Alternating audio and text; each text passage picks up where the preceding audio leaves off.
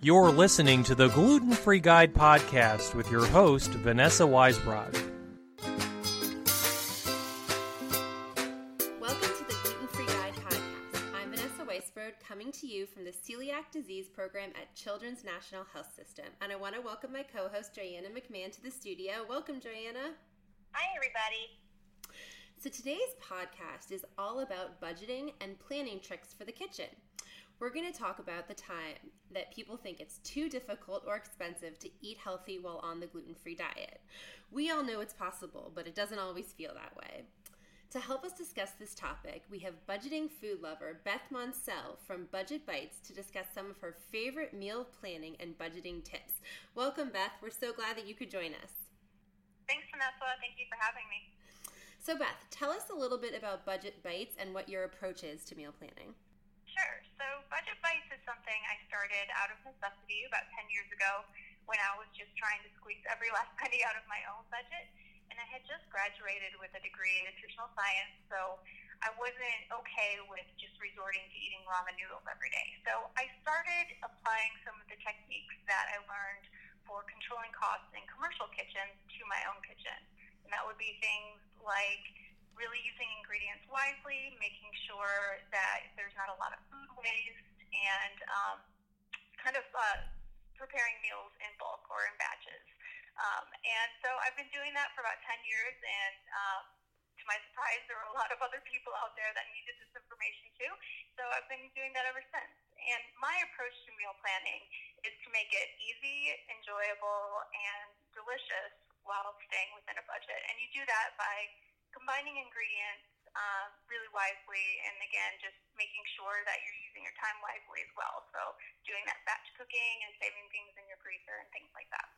That is so important when you have little kids running in the, around the house too. You know, Joanna and I both have little kids, and it makes it really hard to find time to make good food for, for dinner when you're just, you know, you're running between school and activities and then trying to get dinner on the table and still find, you know, time with your husband.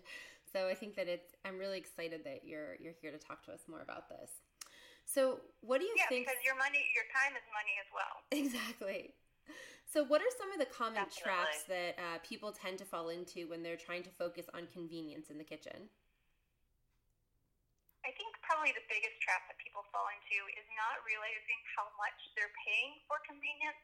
So a lot of people will buy prepackaged meals or maybe even just like pre-sliced vegetables, and they don't really recognize how much more they're paying for the few minutes that it's going to save them if they did themselves.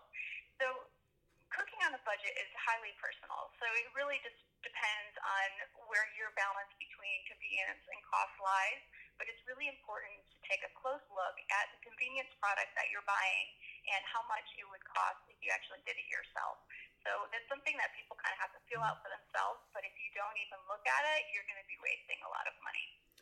What about with um, like frozen vegetables? Do you do you find the same thing with frozen vegetables as with the pre-chopped ones? Frozen vegetables are actually pretty unique, and that's something that I use a lot. Um, they are pre-chopped, but you don't have like a, a person behind the counter chopping it for you, so right. The cost for the, the grocer is going to be a little bit lower on that end. And then also, because they're frozen, they don't spoil quickly, so the grocer or the manufacturer is not um, going to have a high cost of um, spoiled food. So if you buy like the fresh chopped vegetables, they'll spoil really quickly, so it costs the grocer a lot more to provide those, mm-hmm. because if they don't sell them, then they just have to throw them out. But a frozen vegetable, that can stay in the freezer for months, so they have a really low overhead there. And so even though those are pre-chopped, you can actually usually get those for about the same price or sometimes even less than fresh vegetables that aren't chopped. So my local grocery store had a sale today on frozen vegetables that for all, every bag of the store brand was ninety-nine cents. And so I bought, nice. I bought a lot, but I love them because, you know, it's so easy to my, – my kids, thankfully, love the quinoa pasta and the lentil pasta, so which is more expensive. But um, I can toss it with, you know, peas and carrots or edamame, and they're really happy with that for dinner. And it's also pretty nutritious for them as well. So that's something that I really like to, to do. Yeah, I actually lean on frozen vegetables quite a bit for that reason. You can keep them stashed in your freezer. You don't have to worry about them going limp. And they're so easy just to stir into any soup, anything and just up that nutritional value. So they're awesome. That's great. Not to mention the, you have needs to get something on the table quick, so you rely on the last minute stir fry. Yes. Yeah. But stir fry is also a great way to use up those vegetables that are sitting in the back of your fridge. So stir fries are awesome. Definitely. Definitely. So what do you recommend is the first step when you're shifting to a meal planning approach as opposed to just winging it? Um, I think the very most important thing, and the thing that a lot of people don't do, is start small. Um, like I said before, meal planning and cooking on a budget are both really personal, and it's going to be different for everybody depending on your schedule, what type of foods you like to eat. So you need to start small and feel out what works for you. So I always recommend just start with one recipe per week. Plan out, you know, say, I'm going to make this pasta this week. Get the groceries, you know, put it on your schedule when you're going to make it. And then the next week, do two recipes. The next week, do three recipes. And that way you can figure out what types of things work with your schedule, what type of recipes you like as leftovers, um, and just what's going to work for you in general, because there's no one-size-fits-all when it comes to meal planning. What's your favorite leftover recipe? Um, oh, boy. There's so many. Um, I think anything that's like a soup or a stew um, is really good for leftovers, because the texture doesn't change much, and then the flavor usually actually gets better as it sits in the refrigerator, so soups and stews are probably the best. How about you, Joanna? I would agree with that, I think. Like just being, or chili, like, you know, just being able to take stuff and yeah. just throw it in. Mm-hmm. See, I will one hundred percent always say brisket. Like, if I'm cooking a brisket, I'll cook, like, eight pounds of brisket. And fr- even I'll even freeze it a lot of times just so that I can yeah. make, you know, like, day one, braised brisket. Day two, quesadillas. Day three, tacos. You know, just like, continuing to use the brisket in as many things as humanly possible. Exactly. I love doing that, too. And what I do when I cook a big batch like that is I'll freeze it in a smaller portion, so I don't even have to do it on day one, day two, day three. I can have a portion of brisket, you know, one week, and then the next portion the next week. So, yeah, freezing those big batches is a huge help. It's so delicious. Absolutely. And then you don't have to spend, like, the whole day roasting another brisket because you have it in your freezer. Mm-hmm. Yeah. So on your website, you talk about budget savers and budget sinkers. Can you talk about that a little bit for our listeners? Sure. So different ingredients are going to impact your overall budget at different rates because they cost different um, per pound, basically. So a budget saver is going to be an ingredient that's really going to bulk up your meal but not increase the cost a lot. So generally, these are things like whole grains, rice, pasta, um, beans and legumes. Um, I love lentils. They're so versatile. But then there are also a lot of vegetables that can be used as bulking agents and budget savers, things like cabbage, potatoes, sweet potatoes, and then depending on the season, even things like zucchini or eggplant. So those are going to be your budget savers, and if you use those to base your meals and then add the budget sinkers in small amounts, you can still have the best of both worlds. So the budget sinkers are going to be the really expensive per pound ingredients like meat, cheese, and nuts, um, and things like that. Hmm. That's really interesting. So, so it's just shifting. It's just shifting the focus of your meal, of what the like central part of the meal is built around. Exactly. It's like tweaking the ratio of those expensive ingredients to the inexpensive ingredients. So like one thing that I do a lot is if I see a recipe that I like, I'll actually cut the amount of meat in half and add back something like beans or lentils in the place of that meat. Um, and it really brings the cost down quite a bit just by altering that one ingredient. I also think that timely purchasing is is a big thing. I, so I'll go back to brisket because, you know, it's the holidays, so brisket is big in our house right now. I don't cook brisket all that often. But I've noticed that around – like these times, the brisket is like four ninety-nine a pound at the grocery store, as opposed to other times when it's like between fifteen and twenty-five dollars a pound. So oh, absolutely, yeah, definitely. You have to keep your eye on those sales. And there's some really cool apps out there. Um, one is called Flipp. It's F L I P P. That um, it's kind of like an aggregate for all the sales flyers for the stores in your area. So before you go grocery shopping, you can just sit at home, browse through all the sales flyers, and see if there's anything on special at the store that you might want to work into your menu that week, or that you can even just stash in your freezer for later. So yeah, definitely keep an eye on the sales. That's a, a great uh, suggestion. So on your yeah. website, you also talk a lot about kitchen staples for cooking to get rid of the frills um, and fancy gadget approach. What are your favorite workhorse staples or preparation techniques?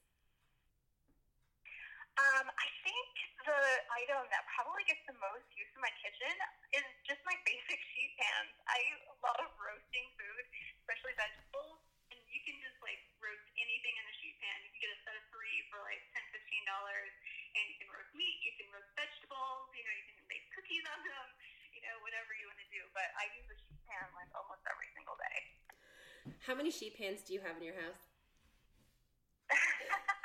um... Let's see, three, four, five, at least five, I think. That's awesome. And I'm sure I've gotten a, a rid of a few over the years, too. You know what? I'm going to make my husband listen to this podcast tonight and tell him that he has to let me get more sheet pans. I only have three sheet pans, and it's constantly a problem. Yeah, he's been washing those every day. I mean, there are just so many times that I need more than three sheet pans. Yeah. Well, there's also the ones, that, like, of the difference of, like, the ones that have, like, the edging versus just the flat ones. And, like, times you need different even styles of sheet pans, too. Mm-hmm. Mm-hmm. I only have the ones that have the edges on them, but I use them a lot. Are there any other gadgets in your kitchen that you're huge fans of? Um, I love a deep skillet, so it looks kind of just like a regular skillet, but has slightly higher straight sides, so it's kind of like a cross between a skillet and a soup pot, mm-hmm. and you can do a lot of different things with those as well, so you can just use it as a regular skillet, or you can make, like, um, kind of like stovetop casserole type things, um, like one-pot pastas. You can do all of that in your little one deep skillet, and a lot of, uh, if you get an oven safe one, too, that makes it even more flexible, because then you can just pop it in the oven um, for different, you know, if you need to broil something at the end, or even use it kind of like a Dutch oven if the lid is safe for the oven as well. What would you say is the... I was going to say my Dutch oven. Your Dutch oven, yeah. Like yeah, my little, Dutch my, oven. Look, my La Crusette. I could not live without my La Crusette. Yeah. So what about on the flip side? What do you think is the most sort of expensive gadget that people get roped into buying that they don't really need? Um, I'm going to be really controversial and say the Instant Pot. I have to I agree. Have I, I have one. Because I wanted one and I had the funds to get it and I thought it would be fun to experiment with, but honestly it does all the same things that a twenty-five dollars slow cooker can do, just faster. So if you're on a budget, you know, just get your slow cooker and you can do all the same things. But um, I, I find that with the Instant Pot, a lot of the things are just easier to cook on the stovetop, and then the pots and pans are easier to clean than the Instant Pot. So mm-hmm. I think that's more definitely like a fun gadget to have, not a necessity. So today I was experimenting with the Yo Nana machine. Um, I got one as a gift, and um, it sat in my basement for like two years at least, uh, but I just never got around to trying it. And so today was the first time that I, I broke it out to try. I, you know, I've made um, well ice cream in quotes uh, with just bananas and you know other frozen fruits lots of times just using the food processor. Mm-hmm. Uh, and so I, I was like, oh, I've never tried this Yo Nana machine. I should bring it out and just see how it goes. And it, it was actually, I was actually pretty impressed with the texture. It, it was much creamier than with the food processor, but definitely not right. something like my five-year-old and two-year-old are not going to notice a difference in, in the frozen treat. Right. And how often do you actually make, you know, the frozen treat? So you what know what? Most? I. I would say I've done it more recently than I have ever before, since my son was diagnosed with a dairy allergy, as well as my older one who has gluten, who's gluten-free for, because of celiac, just because it's really hard to find good dairy-free ice cream that he that he will enjoy. He also can't have soy, so that's another um, oh, wow, yeah. added issue. So he really likes the banana-based ones. So it's, I mean, it's also cheaper. Those little tiny pints of dairy-free ice cream are like six dollars. Right. Whereas a banana is like thirteen cents, right? Mm-hmm. Yeah. So that's. But no, definitely there's so many of those traps that you easily fall into of getting, like, you know, um, I, I have a little, like, homemade ice cream treat thing that I was so excited to get to, and I don't think we've even taken it out of the box yet. Because it takes up so much room in the kitchen. The yes. other one's probably yes. the air fryer. The air fryer is so uh, popular right now. Yeah. And uh, people have been asking if I'm going to start experimenting with it, but I'm just, like, not interested in it at all. I'm completely obsessed with my air fryer, but I did not get the, like, the huge ones that people have that make like the little basket of food. I got the Cuisinart one where it's a combo air fryer, toaster, convection oven. Um, so it does oh, lots okay. of things. So it, it sits where my toaster used to sit, and it just has a function to air fry. And I have to say, I've been oh, really cool. impressed with it for things like Brussels sprouts or any vegetables. Um, I've done fried shrimp in it. Chicken wings were amazing in it. But then there were a lot of things that were total failures. Like, you definitely cannot air fry a donut. Like, don't even try. It doesn't work. Did it turn into a pancake? um, it so... One recipe held, like the donut holes did hold up, but they just, the, the fried ones were a million times better. I mean, they were edible, but they were not, yeah. not amazing. Um, right. So I think there are some things you can air fry that are amazing, and some things that it just, it needs that oil. Oh, latkes. For Hanukkah, I tried to air fry potato latkes. Total failure. So. Oh, no. Anyways, back to the point. So, in addition to, you know, saving money, what can you, what kind of tips can you offer to our listeners about focusing on the nutritional value of their meal as well as its ease and price point? So, coincidentally, a lot of the things that you can do to add nutritional value to your meals are the same things that you can do to lower the cost, which is working in more of those whole grains and beans and the vegetables. Um, a lot of people think that vegetables are really expensive, but when you compare the per price pound of that vegetable to, like, meat or dairy, it's still half the cost. Um, and like we were talking about earlier, if you're using the frozen vegetables, then you're going to have even more um, budget benefits there. So, um, like I said before, I like to kind of cut half the meat, add back in some legumes, and you get more um, vitamins and minerals and fiber, and just work in as many of those vegetables as I can. And it really brings the cost down and ups that nutritional value through the ceiling, and it's kind of like two birds with one stone. What about shopping seasonally? Will people see a big difference in the cost of ingredients by buying things that are in season now? You can sometimes. Um, I feel like a lot of times now we have this global um, produce market where it's like things are being grown year-round. So um, sometimes it doesn't make as big of a difference, but when it does, it really pays off. So look for things that the grocery store has a glut of, and a lot of times those will be in-season produce items. So um, again, browse your sales flyers, see what the grocery store is trying to get rid of, and take advantage of that. And a lot of times you can freeze those extra fruits and vegetables, um, which is even more helpful. Um, but also look for fruits and vegetables that are a little bit more sturdy, because again, those are slower to spoil. So the grocery store doesn't lose as much money on them, and they will then be priced lower. So things like the sweet potatoes, cabbage, celery, they're all, they're not as delicate as things like spring mix. So they're going to be priced lower. So really lean on those hearty fruits and vegetables. That's a great tip. How about tips for saving money while shopping locally sourced ingredients? Um, I think it's pretty much the same thing. So look for those fruits and vegetables that are going to hold up, because the produce markets are not going to lose as much money on them. And this is where you're going to see more of an impact on seasonal ingredients, because these markets are getting their produce locally, so it's stuff that's grown in the season. So you will definitely see a benefit of buying in season produce when you're buying locally. What about different types of grocery stores? Do you find any of that with farmers markets or anything? What was that? Like, what about, like, do you do any farmers markets or anything, or have any tips for, like, negotiating with any of those possible local sellers?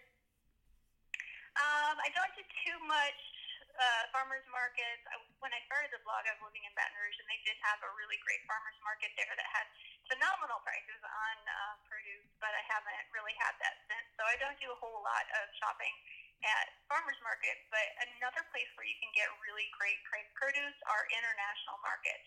And every city I've lived in so far has had a, at least one really big um, international or Asian grocery store, and for whatever reason, they have produce that's just really great quality and really low cost. And my suspicion is because those other cultures are buying and using more produce, so the grocery stores don't lose as much money on them. They go through it faster. But um, definitely check out, if you have any international markets in your area, go look at their produce. You will be very surprised. What about just other types of stores within local areas? You know, I'm constantly surprised going into Whole Foods at how much the prices have come down on some of the produce items. Um, I I just now, wow. regularly check because I've found it interesting since the whole Amazon takeover how the prices have really changed. Not so much on the gluten-free specific products, but on the, the natural products.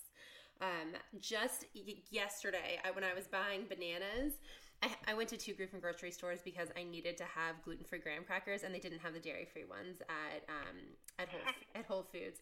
So I had just bought bananas at Whole Foods for thirteen cents a banana, and then went to another grocery store, which was more what I would consider mainstream, I guess, and they were thirty cents a banana, which I thought was like, wow, that's like double the price. Yeah, I you know I try to tell people that all the time. Whole Foods really suffers from that whole paycheck stigma, but mm-hmm. I go there all the time, or at least I used to when I lived closer to one, and their prices were routinely lower than our local grocery store.